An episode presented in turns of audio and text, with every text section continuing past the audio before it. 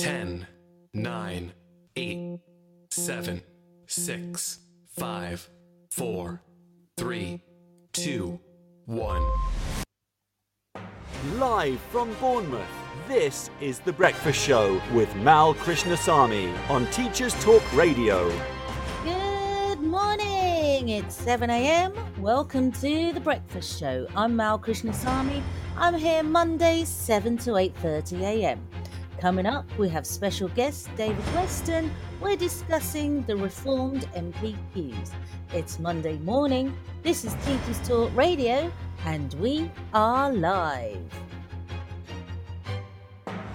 Live from Bournemouth, this is The Breakfast Show with Mal Krishnasamy on Teachers Talk Radio. Tune in live on the Podbean app or desktop player. Just head over to www.podbean.com slash lsw slash ttradio or search Teachers Talk Radio. Let's get rid of some cobwebs.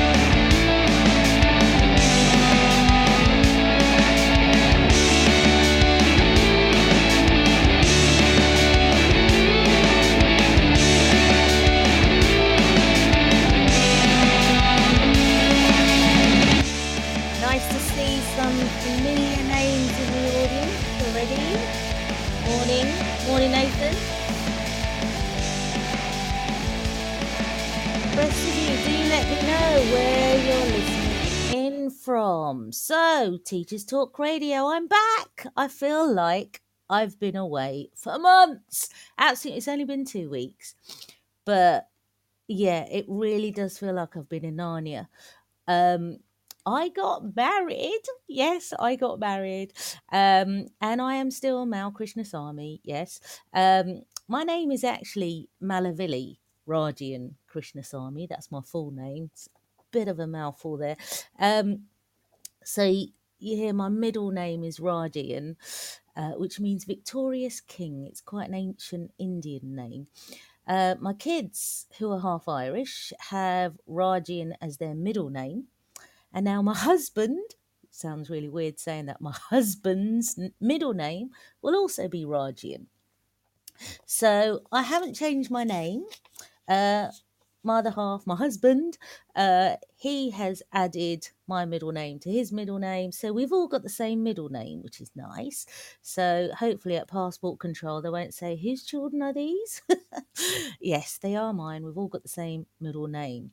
But I was thinking about this the other day. It's quite interesting because even on my wedding day, uh, people, you know, some of my friends were like, "So what are you now, Mrs.?" And I'm like, "I'm still Mal Krishnasamy. um, my name hasn't changed." And they're like, "Oh, oh, okay." Um, and it's interesting, that isn't it? Because whether you, if you're a man, whether you're married or not, you're Mister.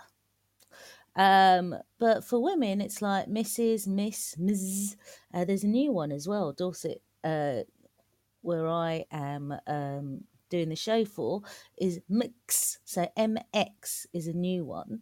So, um, and I suppose that's about uh, gender uh, transition, that kind of pe- people like that that don't want to be um, known as either a man or a woman.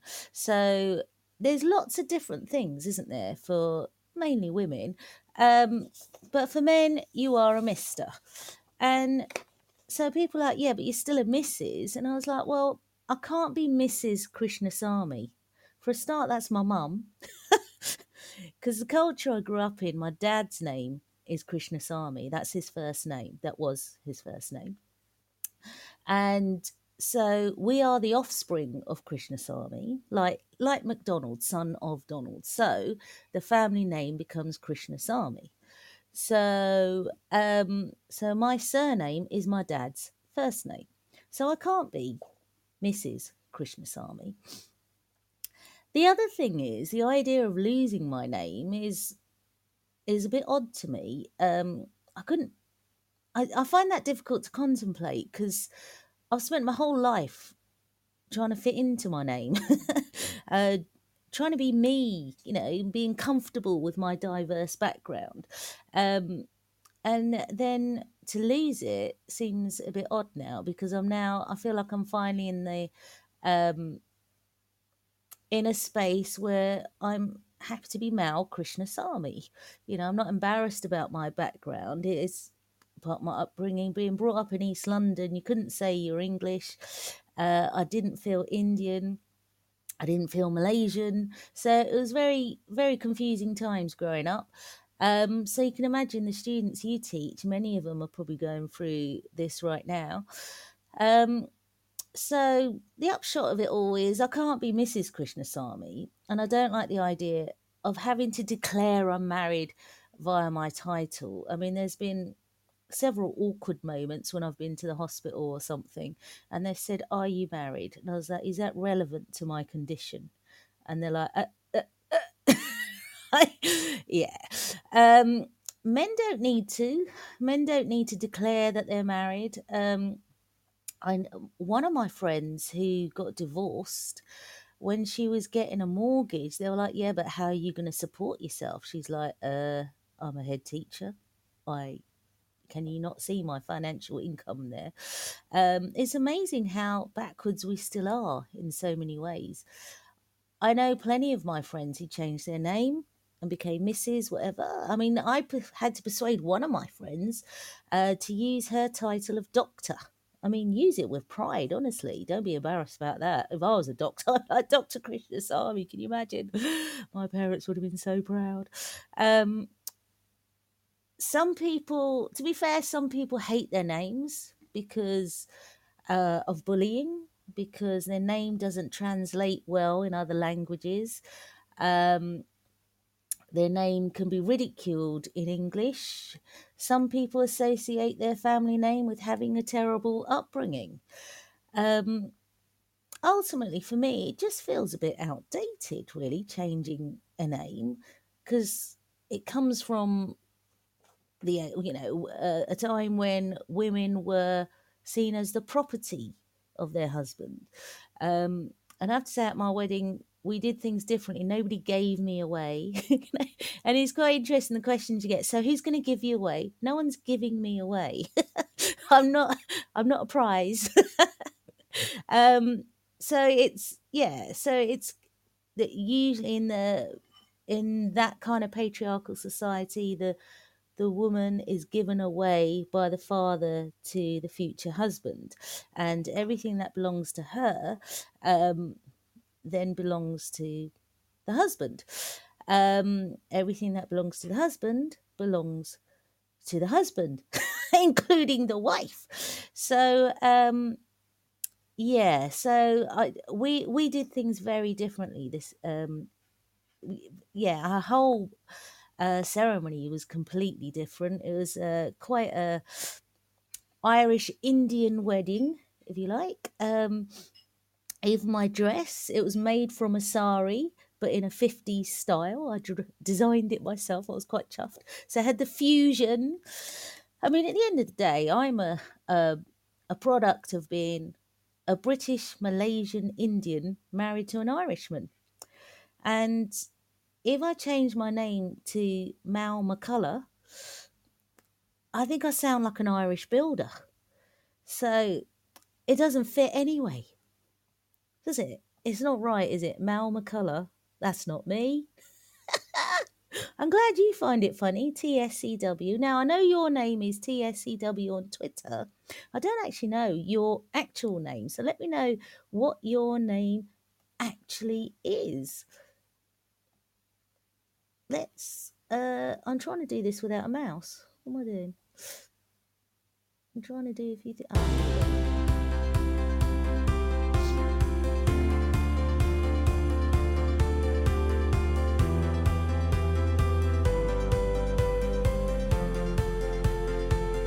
So what are we talking about today? Today I'm sorry, I might be a bit out of practice because it does feel like years ago I looked at this interface, if you like. I'm recognising a few names though.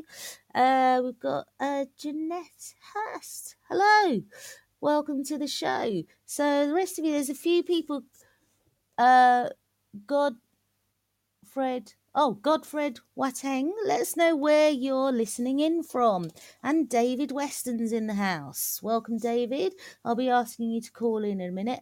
Um, what are we talking about today? Today, we are talking about the NPQs. Now, to our international listeners, and I know ooh, uh, about 25% of our listeners are across the globe. So that's one of the questions I'll be asking David. Can you do this? These courses via international schools. Um, NPQs are national professional qualifications. And when they first came out, and I'm trying to think, um, I had just had a baby, so 2013, no, 2014.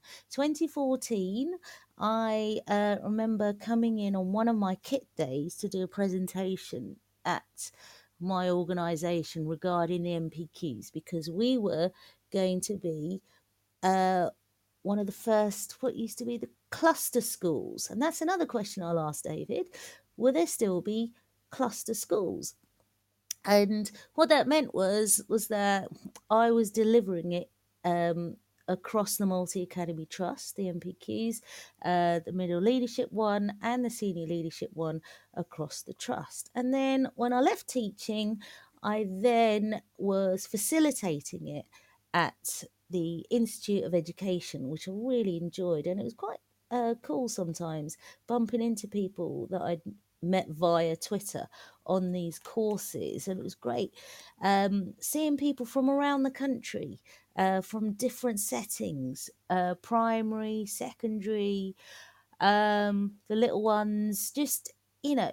All these different settings, and coming from a secondary background, even though I did work at a multi academy trust where you got the little ones as well, you don't get a real insight unless you're in that kind of job. And I didn't really get an insight into early years until my children were going to school themselves. And it's like, wow. Um, yeah, so NPQs, have you done it? Um, how did you find the courses? Um, how did you find the delivery of it? What questions do you have? Ah, oh, morning. Um, from East London. Whereabouts? I'm from East London. Um, I'm from Manor Park. So whereabouts are you listening in from? Let us know. Let us know. Okay, so whatever questions you have about the NPQs, believe me, David Weston will know. Um, and David, you are welcome to call in. Oh, I'm sounding croaky, aren't I? I'm not used to getting up at this time. Although, for some bizarre reason, my kids um, decided to wake up at four o'clock yesterday. Um, they had a sleepover with their friend. Four in the morning, they woke up, and I was not impressed. And their friend, who basically woke up my kids, was like, "Oh, I just wasn't sleepy at all." You know, that's when you think if you weren't a child. the words I could use. Right, David, Good morning. Good morning. Welcome to the show again. Thank you so much for having me. I'm definitely also in the Croaky Voice Club this morning, Mel. Yeah, I know. I'm not. I'm not liking this morning stuff. I, I know. know? Not, it, morning. I definitely morning should start a lot later, especially on a Monday. But there we go. Yeah. Look, it's really lovely to be with you again. Yeah, it's great. Do you know what? I will say this: in a month's time, I'm moving to Spain, and what I'm most yeah, I know, I know. There's a lot going on in my life right now. I'm slightly stressed and croaky. Um, yeah. So, uh, but what I'm excited about is that I'll be an hour later. Was it? I can never work it out. But basically, when it's uh, nine o'clock there, it'll be eight o'clock here. So I will have a lie-in. It will be. This nice. is amazing. You'll yeah. be an hour later, and you'll be an yes. hour warmer. I mean, it's yeah. it's just going to be a yeah. win all round. Yeah, I reckon I'll end up getting used to the times and then still sound croaky. Listen, I hope you managed to work in some sort of Spanish flavour to these shows. Then I think we'll all be Oh, ready. well, you know, do you know what? I can't wait. My Spanish lessons start today, so so it'll be interesting. Maybe I'll do it in a different language in about a year's time. You never know. I mean, amazing. Listen, we'll, we'll need to go on a bit of a journey with you for that. But Yeah. uh. Right, let me introduce you properly. David is the founder and chief executive of the Teacher Development Trust. He's the chair of the Department for Education's Teachers Professional Development Expert Group. That's a mouthful.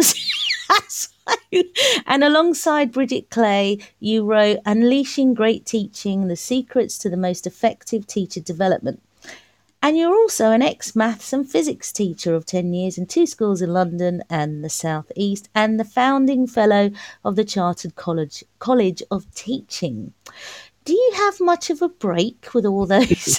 Well, actually, look, there's a very important thing that got missed out there because it's strictly season, and I used to be a very serious ballroom and Latin American dancer as well. And I just feel Oh, of anything else, that is one of the things I'm most proud. So it's it's all about the journey.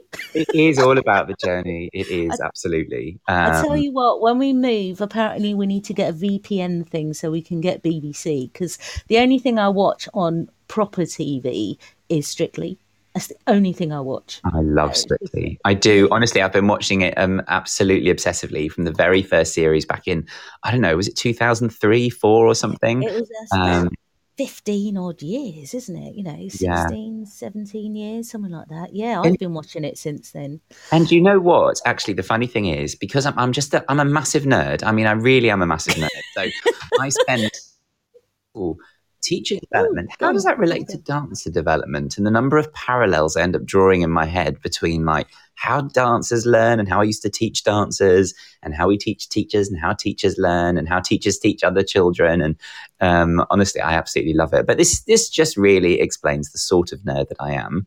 Uh, no, but I think that's part of the reason why myself and my other oh my husband, my husband like it so much because of you know the because at one stage over the years they weren't really showing much of the training, no, and we were like, yeah, but oh, but we want to know how they got from there to there and you know the journey. And um, they're doing that a lot more now and i love that. And you can tell the great teachers can't you?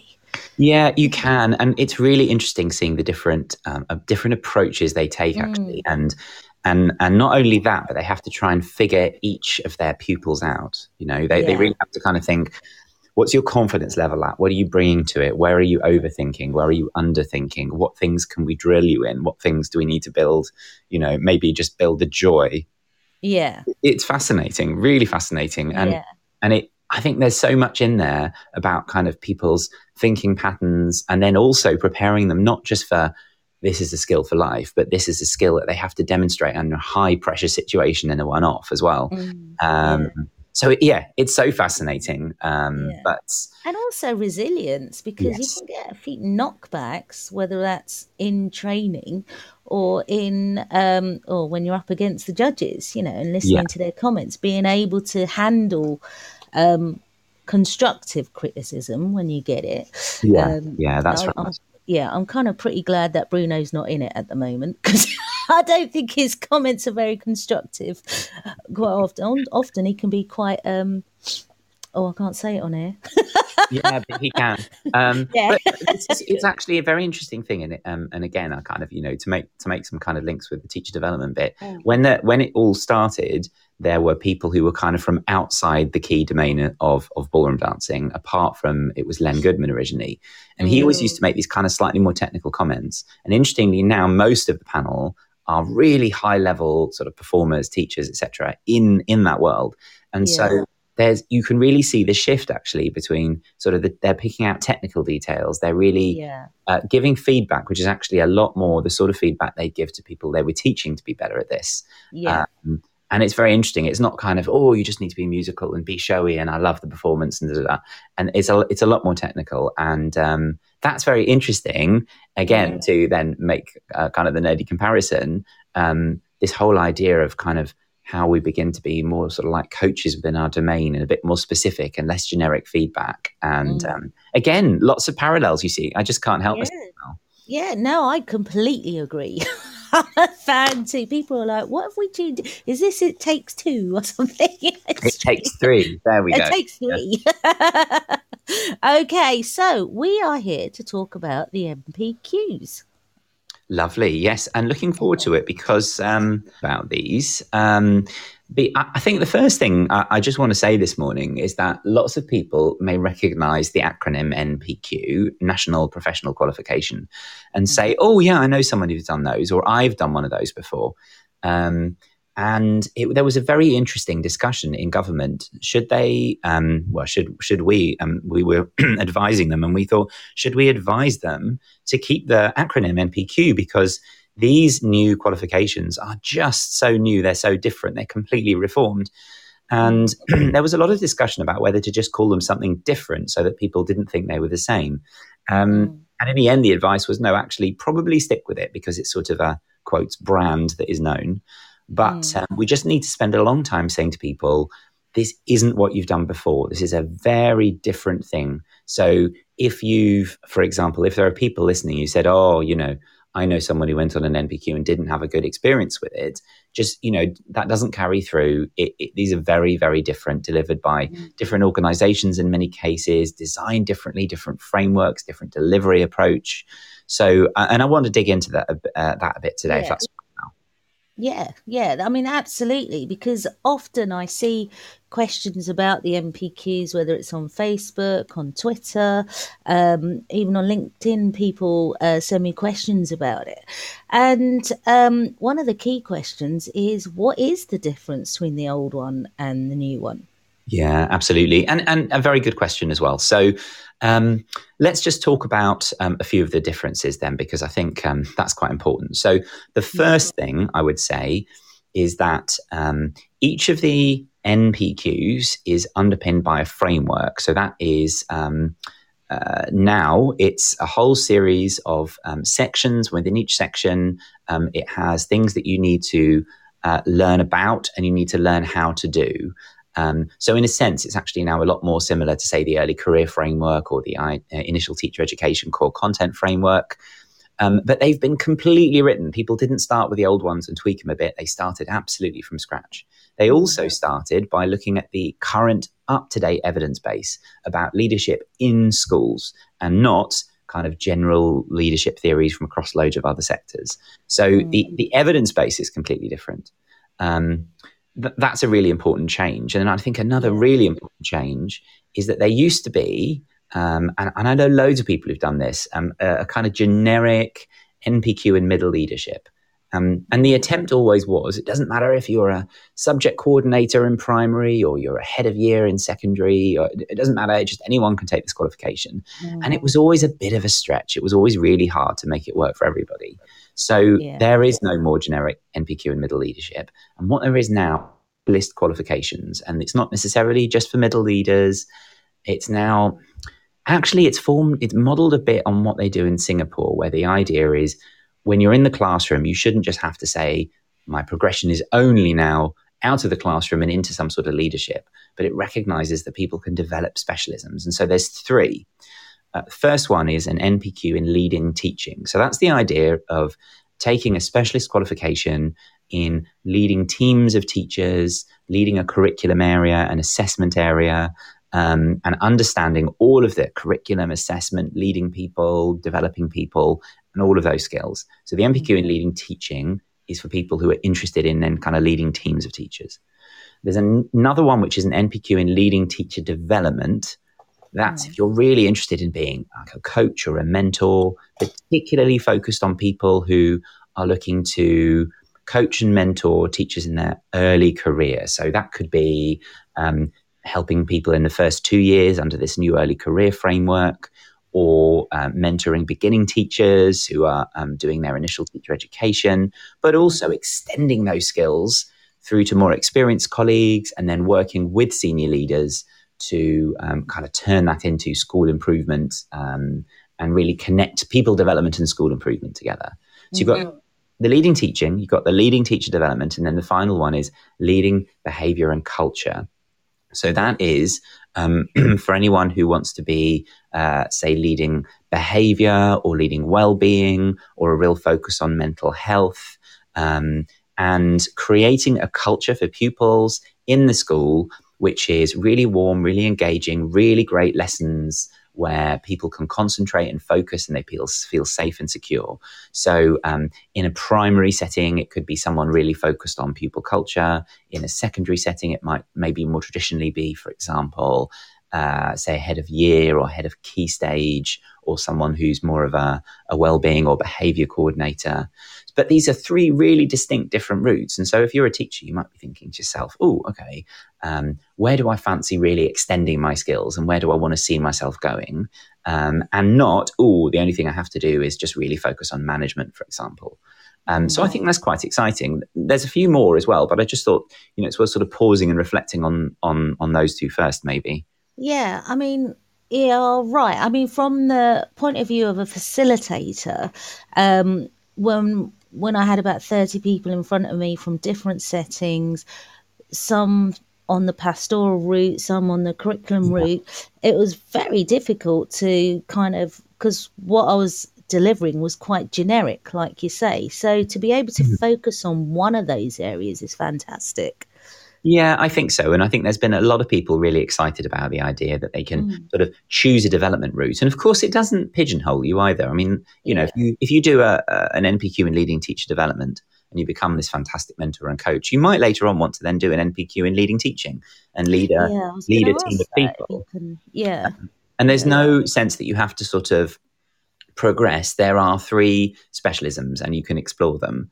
Um, mm. And but there are also still three NPQs in school leadership, um, uh, in school leadership levels. So there's still an NPQ in senior leadership, um, mm. an NPQ for senior leaders, an NPQ for head teachers, and an NPQ for executive leaders as well. So yeah. that kind of traditional progression also exists. But again, even though the names are the same, they are completely overhauled, completely different, yeah. very different experience from before.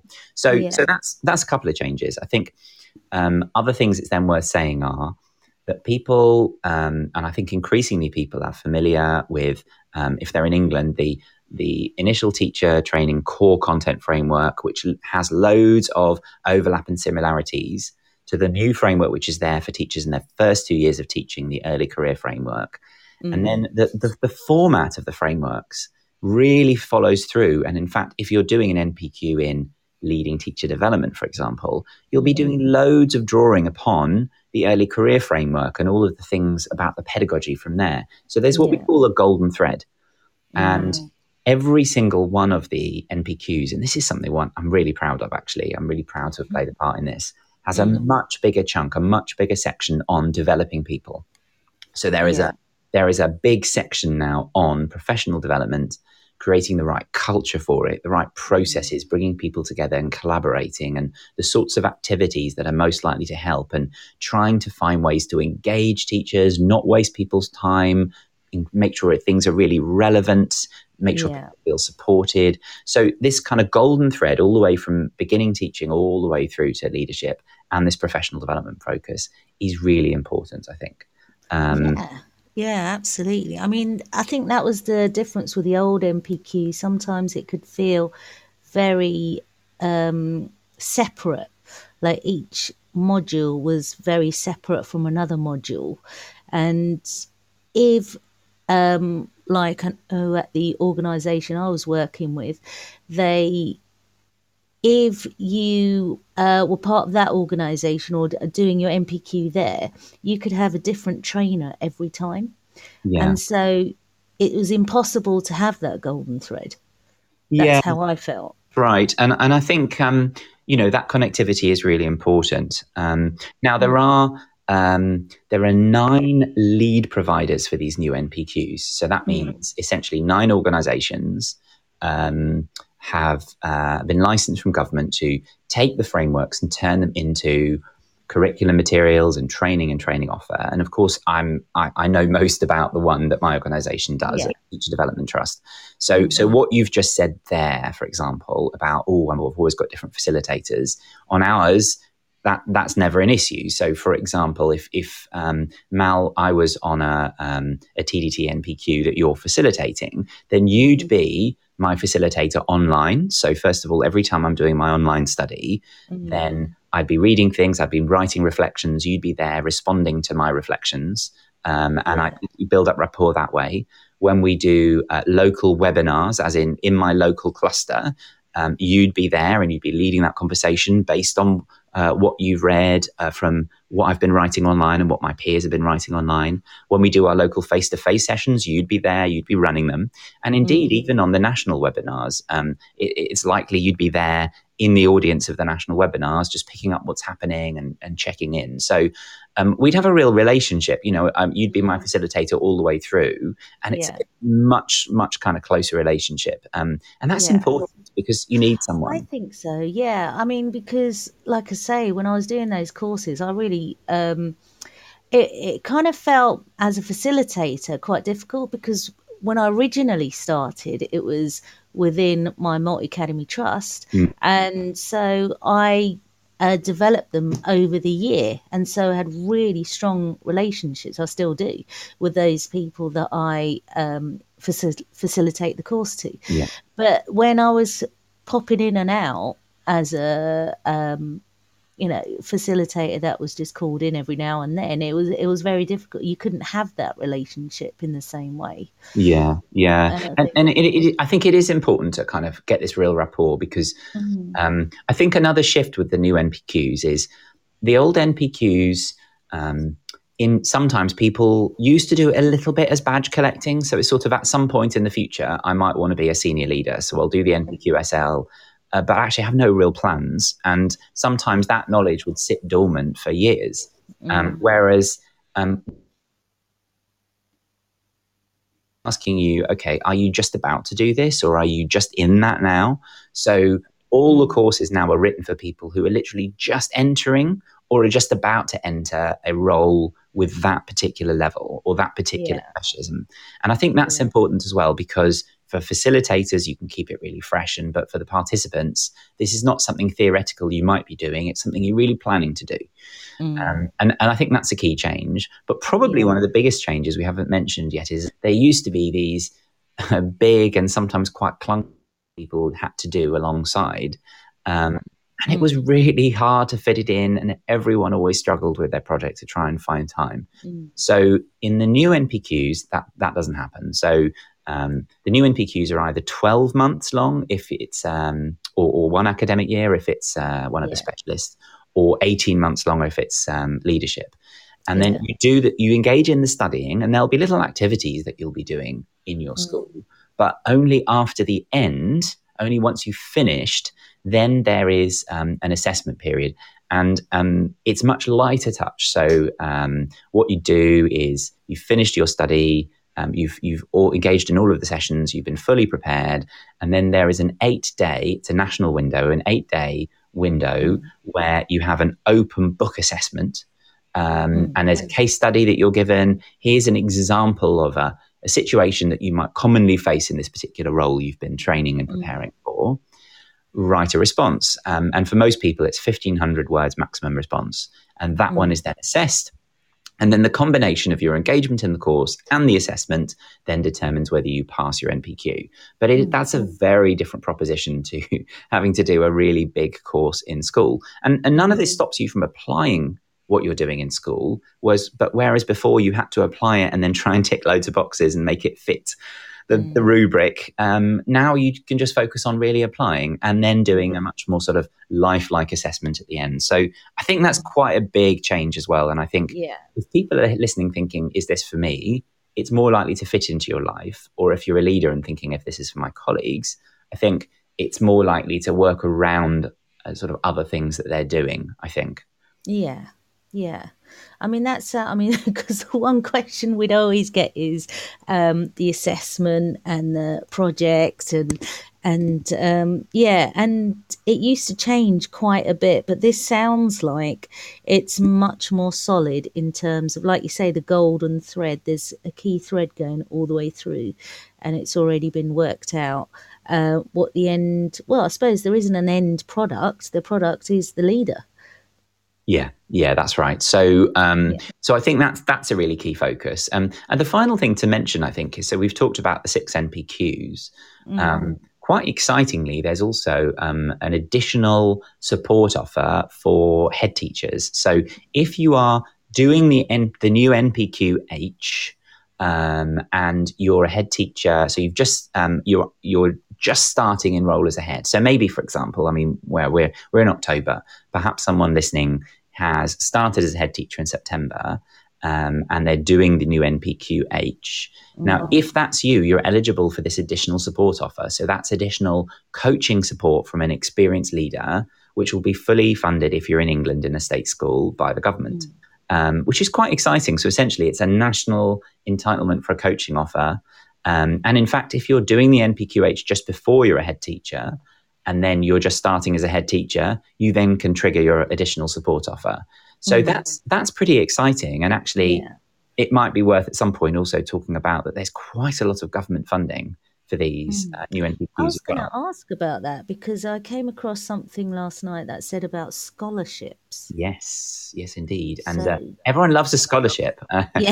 everyone, loves, everyone loves a bit of fully funded. Like, Um, yeah, exactly, exactly. So um, this is, I mean, you know, it's really one also to keep an eye out for.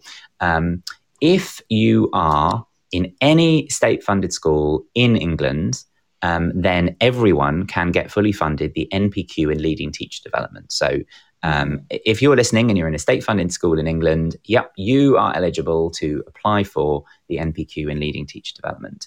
Um, so that's an interesting one now because um, that means your school isn't going to be shelling out. You're not going to be shelling out. It's going to be fully funded on your behalf by the government. Um, the other ones that are uh, fully funded for everyone is if you're a, uh, you're just starting as a new head teacher in role within two years, and again you're in a state funded school in England. Then also you can get the NPQH completely free with this additional support offer as well. So that's very exciting. I would also say that the government is also currently reviewing scholarships. So keep a close eye out because um, you may find that there's more scholarship funding um, uh, for different areas coming soon as well. Um, Mal, I've just seen a, a, a comment come through actually. yes, is I was going to ask. Yeah. Um, so TS says, I've done the I really like the sound of the ML on behavior. My school are not keen on me doing it as it's a step back, but I see it as a step forward of specializing. Is this something you can do? Or is it just not the done thing, something you can't do? So, what a great question. um, it's almost as though you've planted it there to help, everybody- understand. um, so I guess first of all, it's worth saying this isn't an ML on behavior because there is no ML. It's a new specialist qualification um, in behavior. So um, in describers, um, then say no, no, it's not an ML. It's a specialist qualification. So you know, I can do um, a senior, but then I'd also like to do a specialist qualification in a particular area, um, and that's fine because it's not a step back. It's um, it's just a, like a different area. It's like I've got one column which has leadership, and I've got one column which has specialist. So there should be no reason at all, actually. Um, and in fact, it's a very good idea if you're a senior leader and then you're thinking, I want to specialize in a certain area. Then yes, by all means, do the um, do the senior leader qualification. Uh, Do the sorry, do the patient. So I think that's you know out. Um, you're very welcome. Um, but again, I think that's that we've. It's not just a progression. You manage, manage, manage, manage. Because we've always had this really weird thing in schools in England where some fair that the more senior you are, the more you are deemed to know about any area. And it's a sort of crazy thing where, you know, a Yeah. deputy head or a head is somehow deemed to know more about, I don't know, say the geography curriculum than the geography coordinator or the geography head of department. Yeah. Of course, that's not Yeah. true. Everyone's got different specialist knowledge, and we need to combine them together. And I think that's something else that you recognise through these NPQs. I know we certainly do at the Teacher Development Trust NPQs. Mm. Sort of say, well, look, everyone's got to bring their own knowledge, and one of the things leaders need to do is meet people where they are. You know, it's not sort of saying, well, I must know more than you because I'm training you or I'm leading you, but you'll have knowledge, I'll have knowledge, you'll have experiences, I'll have experiences. And we can run the school better if we meet people where they are and they everyone can bring their genuine experience in a, in a respectful way.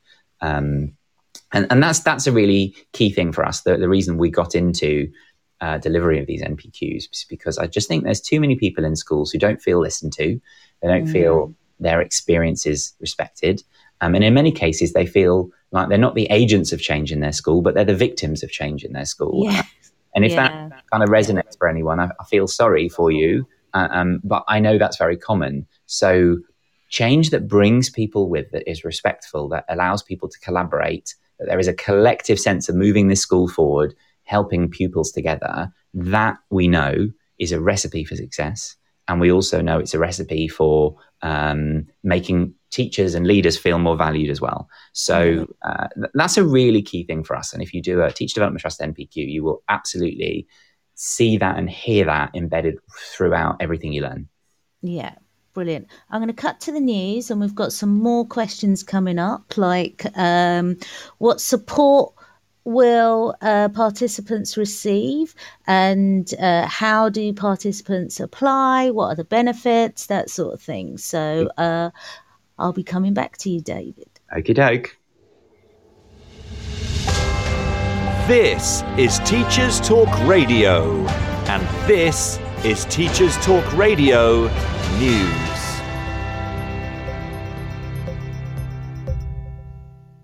This is your latest Teachers Talk radio news with Gail Glenn.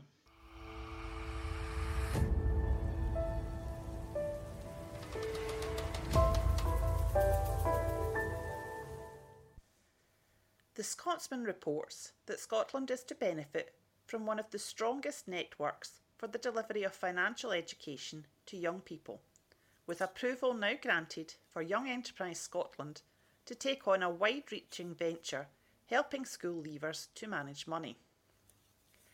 Evidence was submitted to the All Party Parliamentary Group on Financial Education for Young People that more than half of UK teenagers have struggled with debt before their 17th birthday, and more than two thirds of young people lack the confidence to plan their financial future. Youth Enterprise Scotland will take on the delivery of SIFET's programmes to S6 pupils across 250 schools after the Stewart Ivory Financial Education Trust decided to pass on its expertise to an organisation with greater resources. Youth Enterprise Scotland Chief Executive Geoff Leask describes the tie up as a game changer. He said the CIFIT resources and depth of reach add significant value to our portfolio of resources. The prospect now exists to implement a new blended financial education model of delivery that ensures that financial educations are not delivered in isolation, but through a more holistic approach that achieves a greater impact in the long term.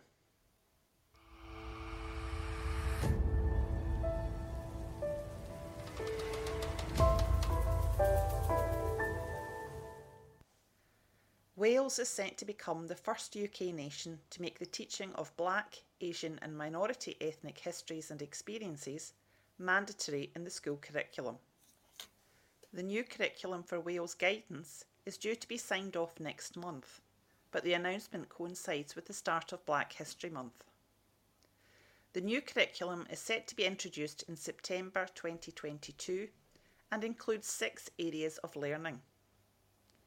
Education Minister Jeremy Miles said, It is vitally important that our education system equips our young people to understand and respect their own and each other's histories, cultures, and traditions.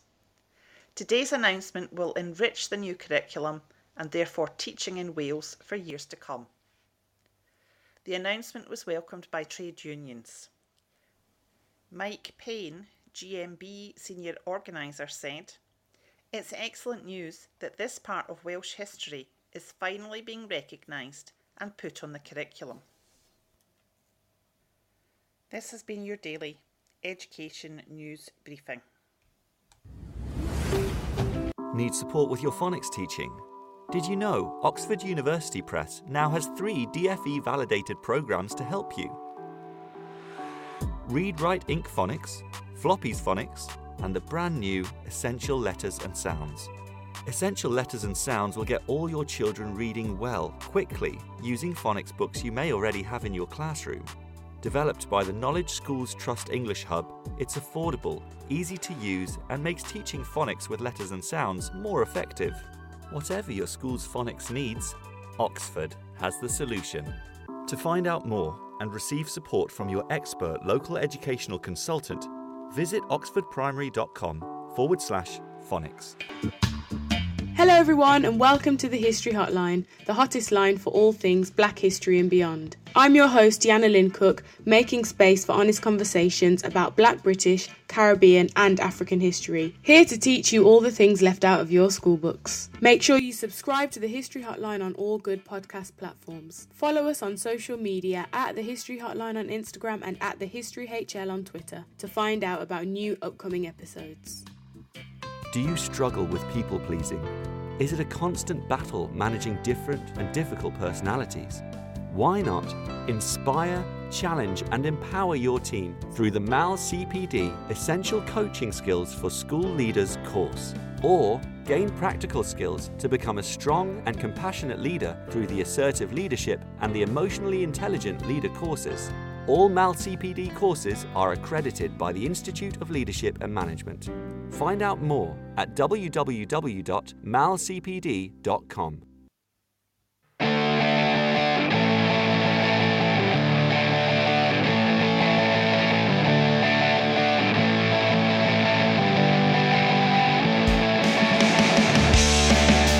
Welcome back.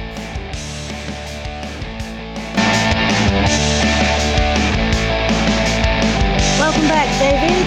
Hello, hello, hello. Hello. So yes, my goodness, we uh, we got so involved there. Um, almost got- almost uh, didn't let you actually stop for the news. So uh, uh, almost, almost. I'd be shot if I didn't do the adverts and the news.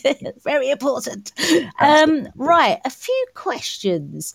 Um, right, a question I see very often on Twitter. mm, Do you have to do the NPQH in order to be a head teacher?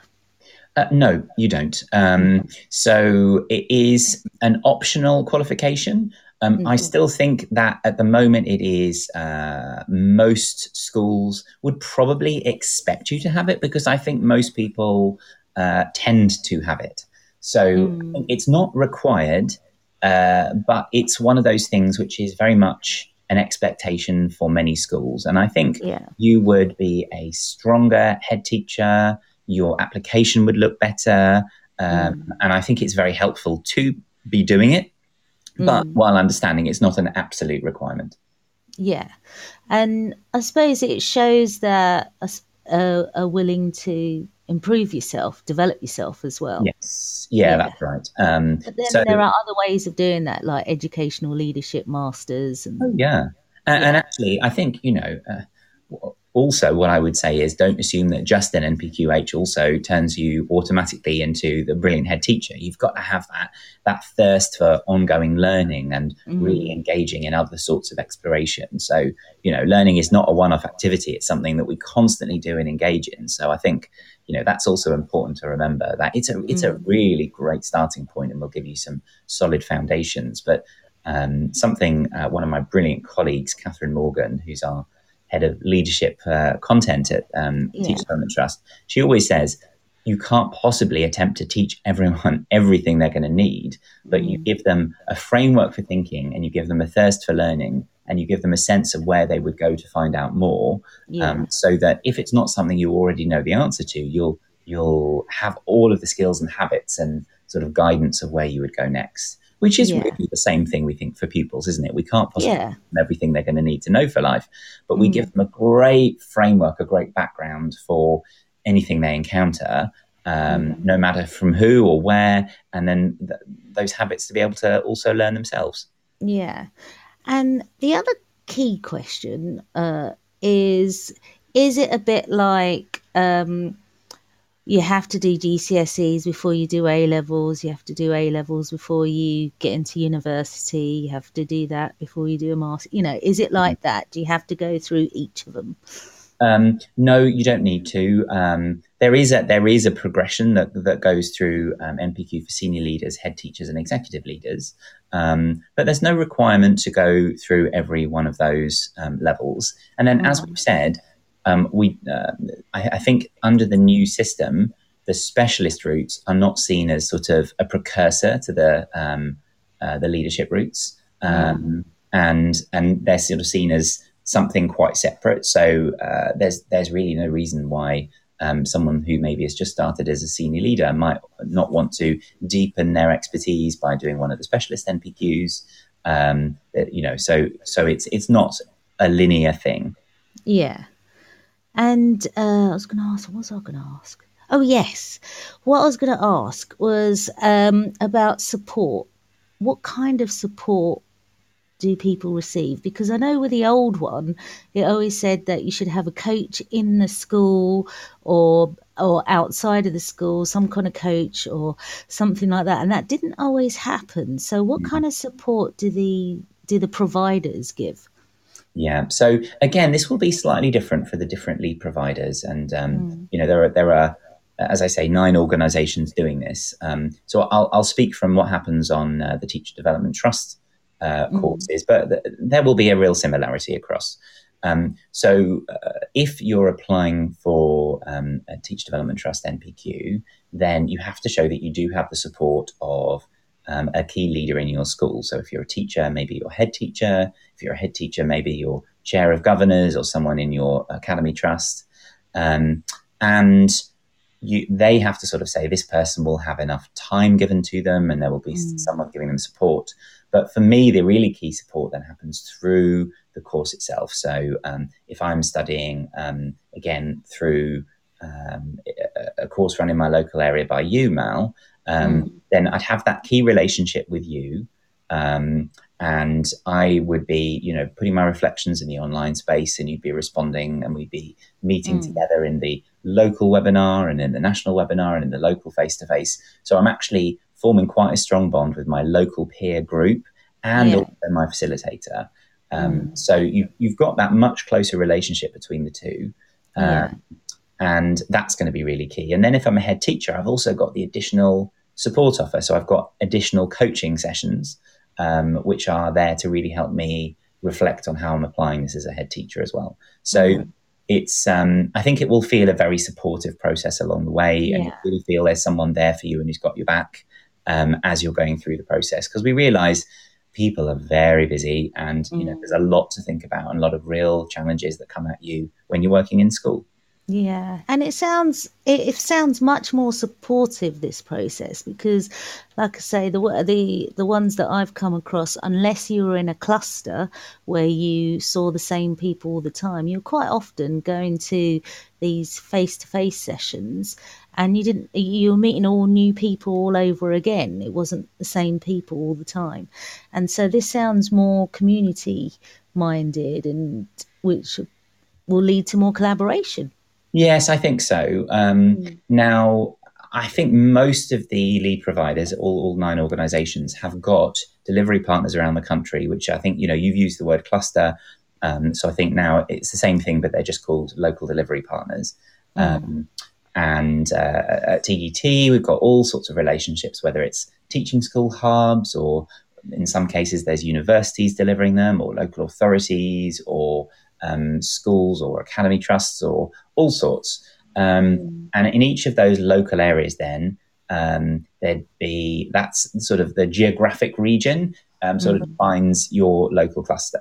But these days, of course, we've learned a lot through um, online learning, having to engage online through uh, the pandemic. So, um, mm. what you also find is that there's while it's not 100% online, which I think is, you know, that's important. You have some face to face time with colleagues. Um, mm. You'd find that a lot of your engagement would be happening online. Um, yeah. Take an example if you're doing a leading, uh, the NPQ in leading teacher development or any of the specialist ones, then over that 12 months, um, most of your learning would be either online, what we call asynchronous, as in I log in, log in when I need to and, and mm. respond. But there's yeah. some sort of timetabled webinars, but also t- uh, three timetabled face to face sessions. So again, you've got that local cluster where three times in the year you actually physically get together with your colleagues, but maybe that's a bit less than some previous NPQs where you might have to travel, you know, I don't know, six, ten, twelve times in a year. Um, so from that point of view, I think we've seen people applying for local clusters where they might even have an hour and hour and a half's journey where they're going to travel to that cluster because they're only going three times, um, or or in the um, the eighteen month programs they're only going four times. So Yeah. I, I think you know there's there's that mix of support and face to face and online, um, and again that's pretty common um, right across different lead providers. Although different providers have got slightly different patterns. Yeah.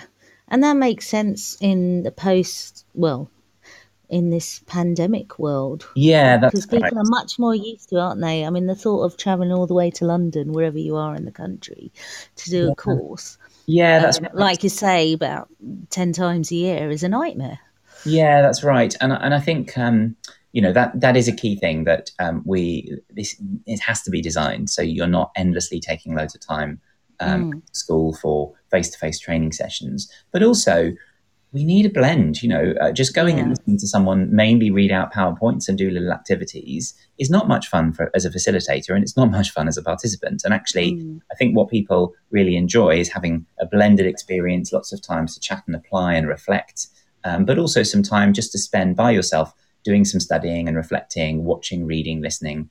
Um, and and these days, I think a blend is more satisfactory for everyone and, and flexes around people's real jobs. So um, yeah, that, that's I think that's another you know sort of really key thing that it's worth reflecting on. Yeah. And coming back to support, what about after the assessment period? Is there continuous support after that? So I think it's really important that we know creating communities, and um, once you're you've been engaging in your online learning, that gives you a space where you continue to engage with um, engage with your colleagues. So uh, keeping those links, I think, is really important. And of course, in many cases, you'll be part of a local cluster, and in some cases, um, even if you've moved away, you'll still have that ability to go in and look at what you studied and connect with people, and you you know you'll see the notifications of people still engaging in conversation after the end. So so that's you know that's something really important. Um, Yeah. The other thing, Yeah. Mal, uh, it occurs to me because I was, um, um, as I was listening to you, um, uh, sort of before I popped onto the show, um, is also the question of colleagues who are international, for example. Yes, I was Um, just about to ask that. Great minds, great minds. So we, um, again, this will be slightly different depending on the lead provider. Um, uh, for uh, our cohort starting in February, um, we've got a face-to-face cluster in the Middle East, in the, um, based around um, Dubai. Um, So if colleagues are working in international schools in the Middle East, then uh, you could potentially be uh, might be interested in that. Um, but also uh, exploring in future years then the fully online version. So no matter where you are, um, if you're international, a fully online version. Um, uh, but bear in mind, if you are in England, um, there won't be any fully online versions because um, government in England has said they, they want all courses in uh, based in England to have a face to face element. But obviously, that won't necessarily work for everyone in an international school. Um, if you're in a very remote location in China, for example, it might be quite tough for you to repeatedly get back to the UK um, or indeed another training centre. So uh, Yeah. keep an eye out for those. Um, but uh, it's worth, you know, uh, I think the nice thing is there are differences across the nine lead providers, and uh, you might find different models work for you in different ways. So it's worth having an explore. And as much as obviously I'd love everyone to end up working with Teacher Development Trust, there's some wonderful organisations delivering these, um, and you know, organisations like Ambition Institute and Teach First and Best Practice Network and the Education Development Trust and um, School Led and all sorts. I mean, some really brilliant names. And Yeah. you know, I, I'm I, this isn't supposed to be an advertorial for TDT, so I just think each of those organisations has brought brilliant people together, have some amazing partners, have slightly different approaches, and I just think it's important to you know have a little look around. Um, and then come to TDT. yeah, yeah absolutely. um, another question I wanted to ask is: Can is it a case? How does it work with teaching school hubs?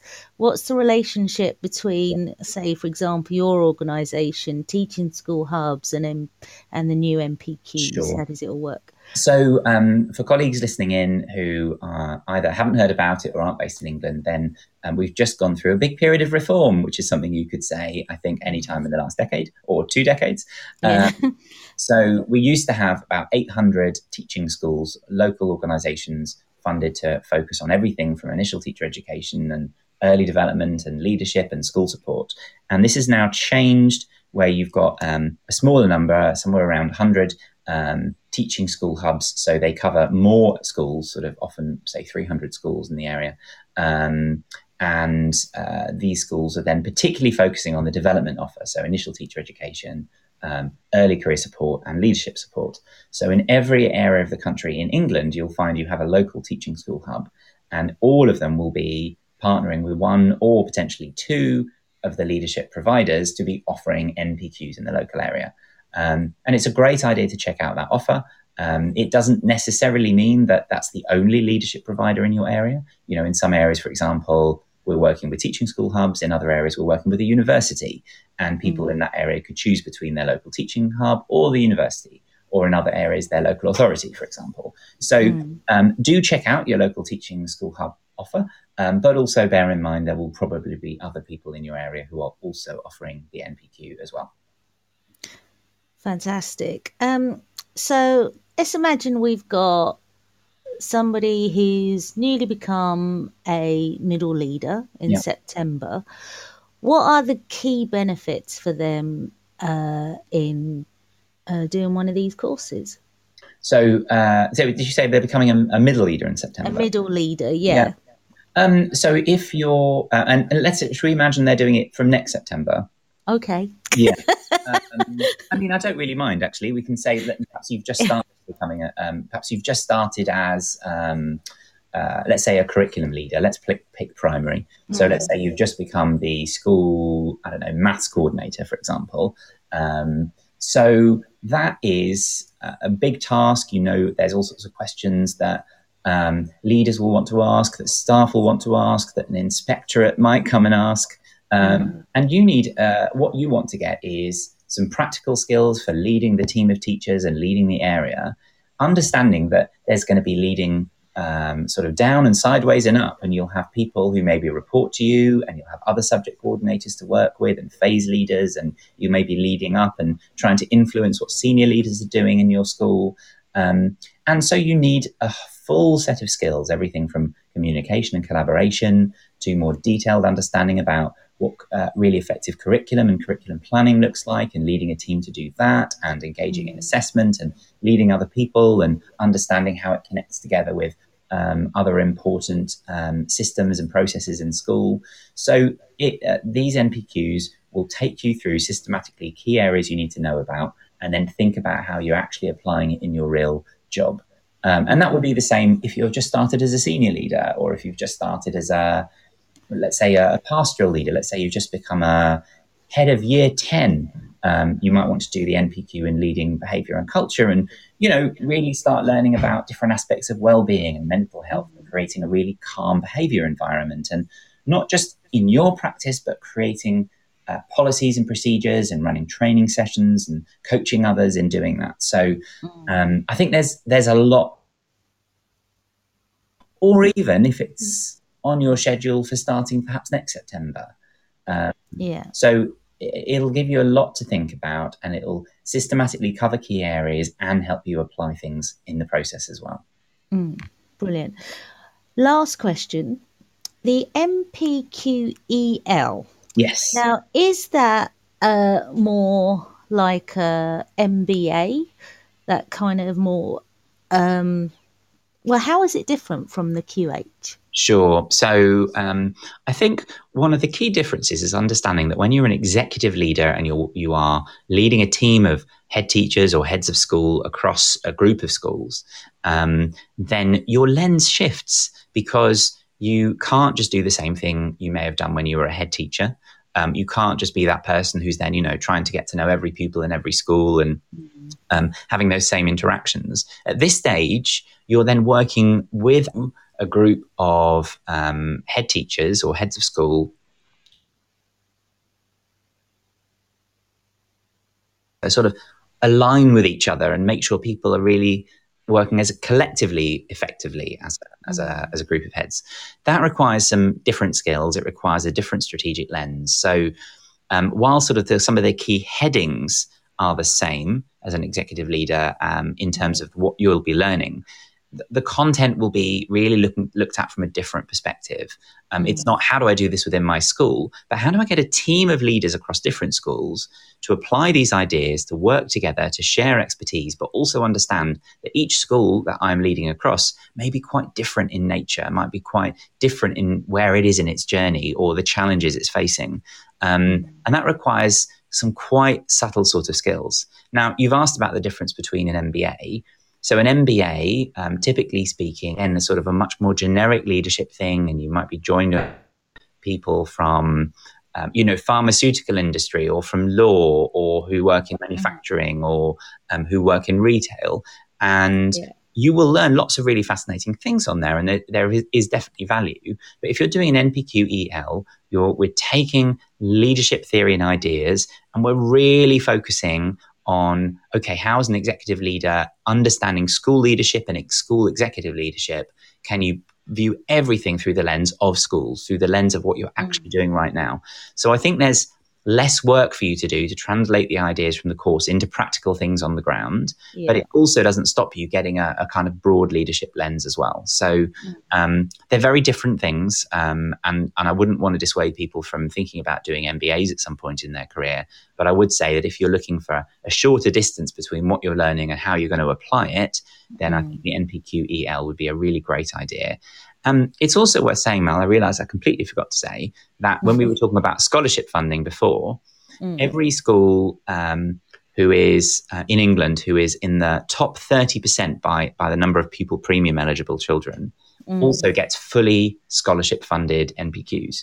So it may well be whether you want to do the executive leader course or the head teacher or SL or one of the specialist qualifications, that if your school has quite high levels of pupil premium, you may already be eligible to get yours fully funded from the government.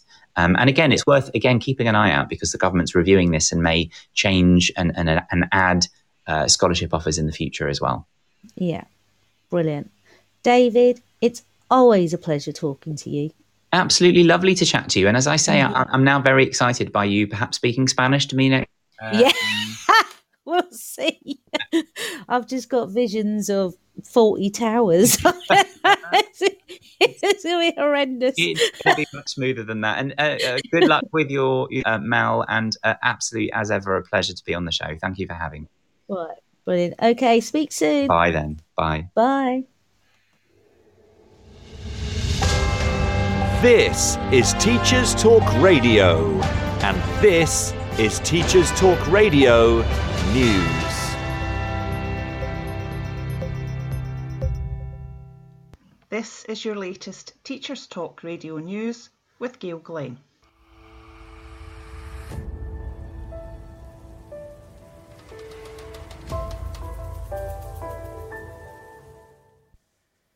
The Scotsman reports that Scotland is to benefit from one of the strongest networks for the delivery of financial education to young people, with approval now granted for Young Enterprise Scotland to take on a wide reaching venture helping school leavers to manage money.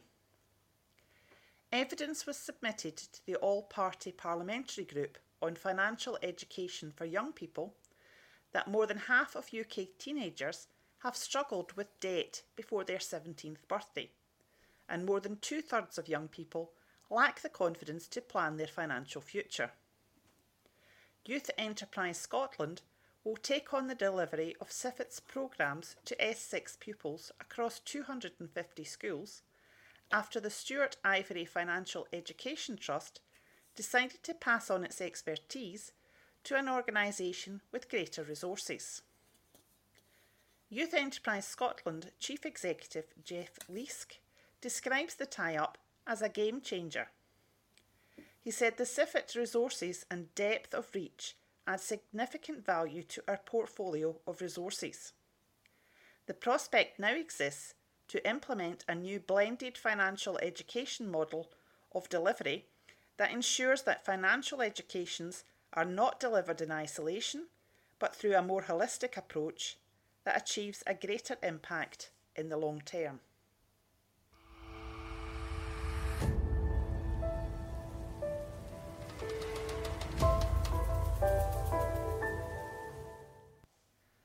Wales is set to become the first UK nation to make the teaching of Black, Asian, and minority ethnic histories and experiences mandatory in the school curriculum. The new curriculum for Wales guidance is due to be signed off next month, but the announcement coincides with the start of Black History Month. The new curriculum is set to be introduced in September 2022 and includes six areas of learning. Education Minister Jeremy Miles said, It is vitally important that our education system equips our young people to understand and respect their own and each other's histories, cultures, and traditions. Today's announcement will enrich the new curriculum and therefore teaching in Wales for years to come. The announcement was welcomed by trade unions. Mike Payne, GMB senior organiser, said, it's excellent news that this part of Welsh history is finally being recognised and put on the curriculum. This has been your daily education news briefing.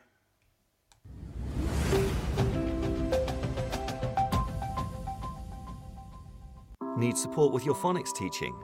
Did you know Oxford University Press now has three DFE validated programs to help you? Read Write Inc Phonics, Floppy's Phonics, and the brand new Essential Letters and Sounds.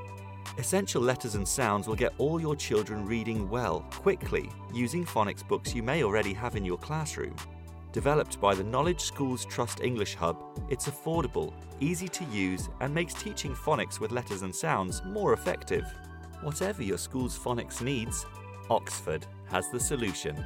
To find out more and receive support from your expert local educational consultant, visit oxfordprimary.com forward slash phonics. Hello, everyone, and welcome to the History Hotline, the hottest line for all things black history and beyond. I'm your host, Deanna Lynn Cook, making space for honest conversations about black British, Caribbean, and African history. Here to teach you all the things left out of your school books. Make sure you subscribe to the History Hotline on all good podcast platforms. Follow us on social media at the History Hotline on Instagram and at the History HL on Twitter to find out about new upcoming episodes. Do you struggle with people pleasing? Is it a constant battle managing different and difficult personalities? Why not inspire, challenge, and empower your team through the MAL CPD Essential Coaching Skills for School Leaders course? Or gain practical skills to become a strong and compassionate leader through the Assertive Leadership and the Emotionally Intelligent Leader courses? All MAL CPD courses are accredited by the Institute of Leadership and Management. Find out more at www.malcpd.com.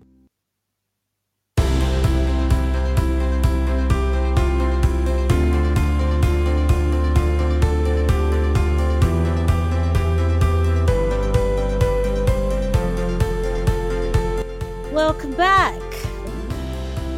Wow, wasn't that a really comprehensive conversation on NPQs, the National Professional Qualifications, with David Weston, uh, the CEO of the Teacher Development Trust. Um, if there are still some burning questions you may have, why not tweet us? Uh, you're welcome to DM me on at MalCPD at um, on Twitter or David Weston and his um twitter is oh i'm flagging now. I can't think straight i can't speak properly now flagging. Um david weston's twitter account is inform you ed something like that uh i'll have a look at it and i'll put it on the description of the um show but yeah i think we covered quite a bit but if there's anything we missed out do ask. You can always tweet, uh, DM at TT Radio 2021 on Twitter or email us at teacherstalkradio at gmail.com.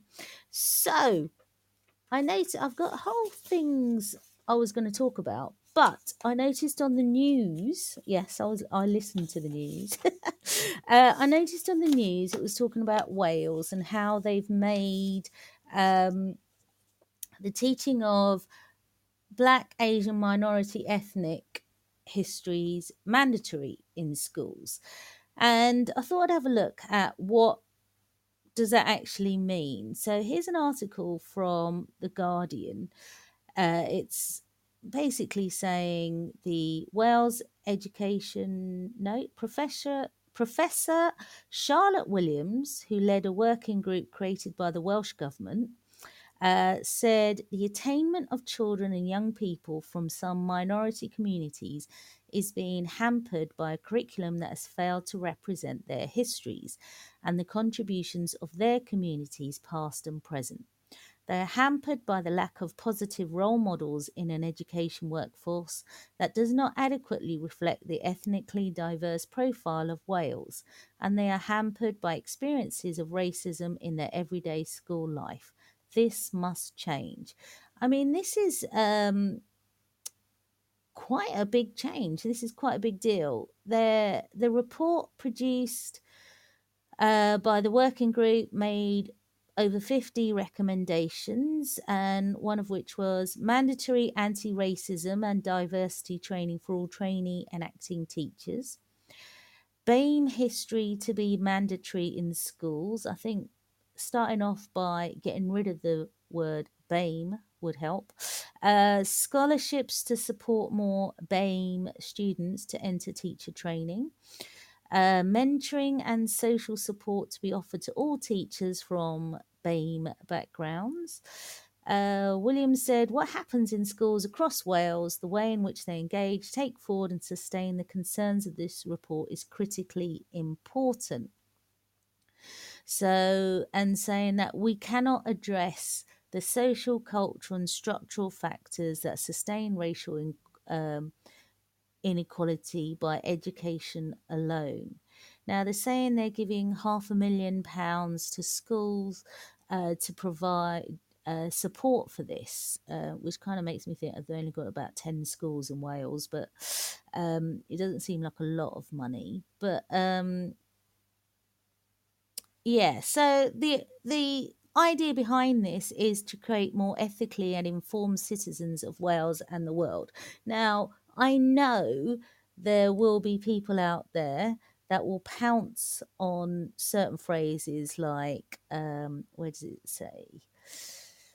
Uh, the fact that BAME history to be mandatory in schools and that um, children are missing out because their histories aren't being represented in schools. Now, as a former history teacher, I see this more as a case of um, incorporating more diverse history in your teaching. Um, it isn't about add on, it's not about oh, we need to teach, oh, we've got a few Indians in the school, uh, we need to teach Indian history. It's more a case of, I mean, even when I did GCSE history back in the day, back in 1989. back in 1989, my teacher, we did a coursework on uh, Indian independence, stroke mutiny, um, and we were taught how Britain's place, um, well, India's place and Britain's place, how it all interconnected, British history and Indian history, how it interconnected, and we were taught it from the Indian perspective of this is a um, a fight for freedom and independence, and from the British perspective of well, this is a mutiny, and really some of that it's a, it sounds like some of that is lost, but I don't know if that's just Daily Mail sort of headlines that make it sound that it's lost, or because when I speak to a network of history teachers, they seem to be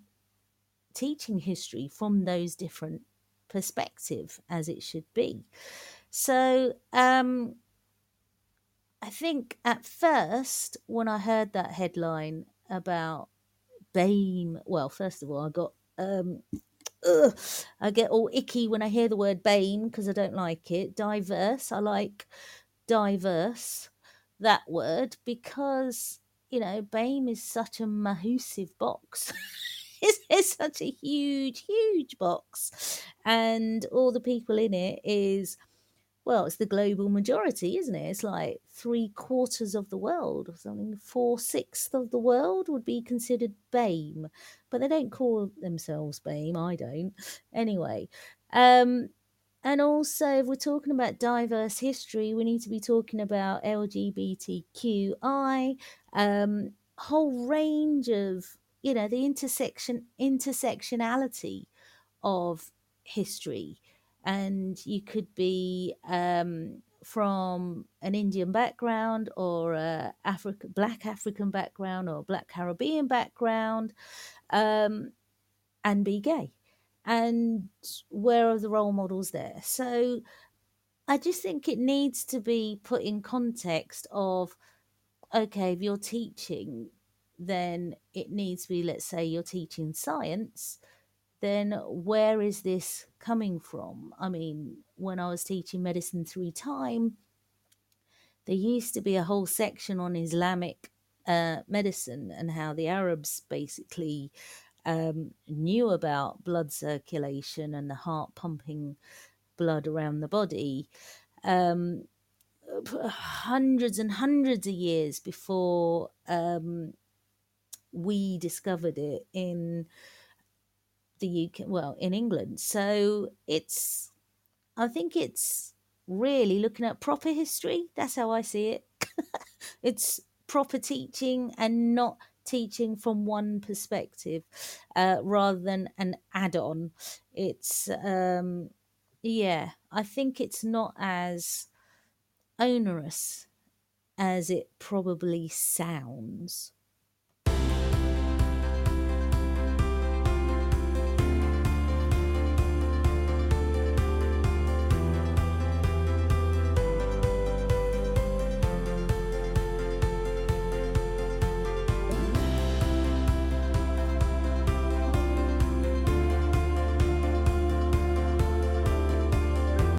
Now, I've been looking at the headlines as well, and uh, apparently the army are going in regarding the petrol crisis. Now, apparently, we haven't run out of petrol. Um, what we have got is an awful lot of people out there terrified that we've run out of petrol and then filling up more than usual. Um, and therefore, we've run out of petrol. it's like this cycle of um, a cycle of dis you know, just idiocy, I suppose. That's how I see it. Uh, we drove back um, where my American friend Patrick stayed over during the wedding, and he went back the other day, yesterday. And uh, on Wednesday, we went to Durdle Door. Now, all those geographers out there, this was like, for me, a massive deal. It was like seeing a celebrity. It's weird because I'd seen Durdle Door in the geography books for the last 20 odd years. Um, in my first ever school, it was a jog. They used to take a school trip to Durdle Door. They used to um, do a coursework on it at GCSE. So I'd seen pictures of this. I'd observed lessons where they talk about, you know, the lessons are based on Durdle Door and you know, it's just on the Jurassic coast and this incredible rock formation into the sea. So if you don't know what I'm talking about, just look it up. Uh, just Googleize it and you'll see it's absolutely stunning location. But to see it up close in real, it's like, I'm here in front of this incredible structure. Anyway, it's about an hour from where I live. Um, on a bad day, it's about an hour. And on the way back, I thought, oh, I'll need some petrol. And I know they've been talking about petrol crisis, but it shouldn't be a big deal down here because it's not the holiday season. Um, yeah, so every single that entire hour, which is probably about 20 to 25 miles, uh, every petrol station I passed, um, were there were queues, queues going all the way through, and any petrol station that didn't have queues, we drove into, they were closed because they'd run out of petrol, and it was like, oh, for Christ's sakes? So by the time I got home, I had my needle on my car basically said, uh, you are empty, which basically means there's about 15 uh, pounds worth of, 15 miles worth of petrol left. And so I started ringing round the next day. Fifth, uh, I rang round 12 petrol stations near where I live. And bearing in mind, I live in Dorset. so um, that's it's you know there's still quite a few petrol stations isn't it in a in a small um, area and every single one didn't have any diesel, which my car is a diesel car. And uh, Adrian McLean, who often listens to uh, the show, he's laughing because he's had an electric car for the last 10 years. So he's been absolutely fine. Um, so we were pretty much grounded for a couple of days because nowhere around here had diesel. And then on one of the Facebook community group, somebody put, oh, they've just filled up with diesel in Boscombe. right? So I thought I'd give it an hour and then go down there. I was still in a queue, and two of the rows were shut down as well um, because they'd completely run out of petrol and diesel in in those other uh, little stations. But the one I finally got to, um, it said there was a 35 pound limit so i'm like oh great but it's enough to get me to a few places and you know we're going to have to walk but it's not a massive hardship really um, for me. But what about those of you who are trying to get to school? What about your schools? Have you had any issues of staff not being able to get in? Because um, some people travel some serious distances to get to work. So I'm amazed how many people are coming into the studio now at a point where I'm about to finish four minutes. But stick around because at nine o'clock we've got Tabitha. So um, you can also listen back to my show on uh, www.ttradio.org. Listen back. I'll put that on the um, uh, chat in a moment. But yeah, I think that's it from me, really. We've had a fantastic discussion with David Weston. I think I'm sounding even croakier. It's very nice to be back, actually. Nice to see familiar um, names in the studio. Do listen in next week. I'm back next week, and we have Fiona Millar, a journalist, educational journalist, um, a Labour special advisor and so on. So she'll be in next week. We'll have a, a fantastic discussion. But you want to listen to more uh, TT Radio, nine o'clock. We've got Tabitha uh, in. And oh, I'm looking forward to this show because she's talking about literary characters um, that you'd hate to have in your classroom. Hermione Granger, that's a big one for me. I would not want to have her in my classroom. She would drive me nuts. She'd probably know more than me. That's probably what I wouldn't like. and she'd be a little know it all. So, yeah, listening to that. Um, who you'd love to have in your classroom? Who would I love to have in my classroom? I don't know. I'll have to have a think. I'll uh, listen into Tabitha's show and uh, I'll be texting in. So, I'm Mal. Mal who am I? I know I got married, but I haven't changed my name. I'm Mal Krishnasamy. Uh, I can speak when it's later on in the morning. You've been listening to Teachers Talk Radio. Live for the week, not just the weekend.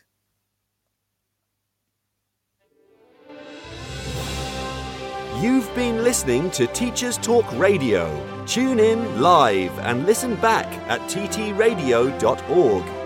We look forward to hearing from you next time on Teachers Talk Radio.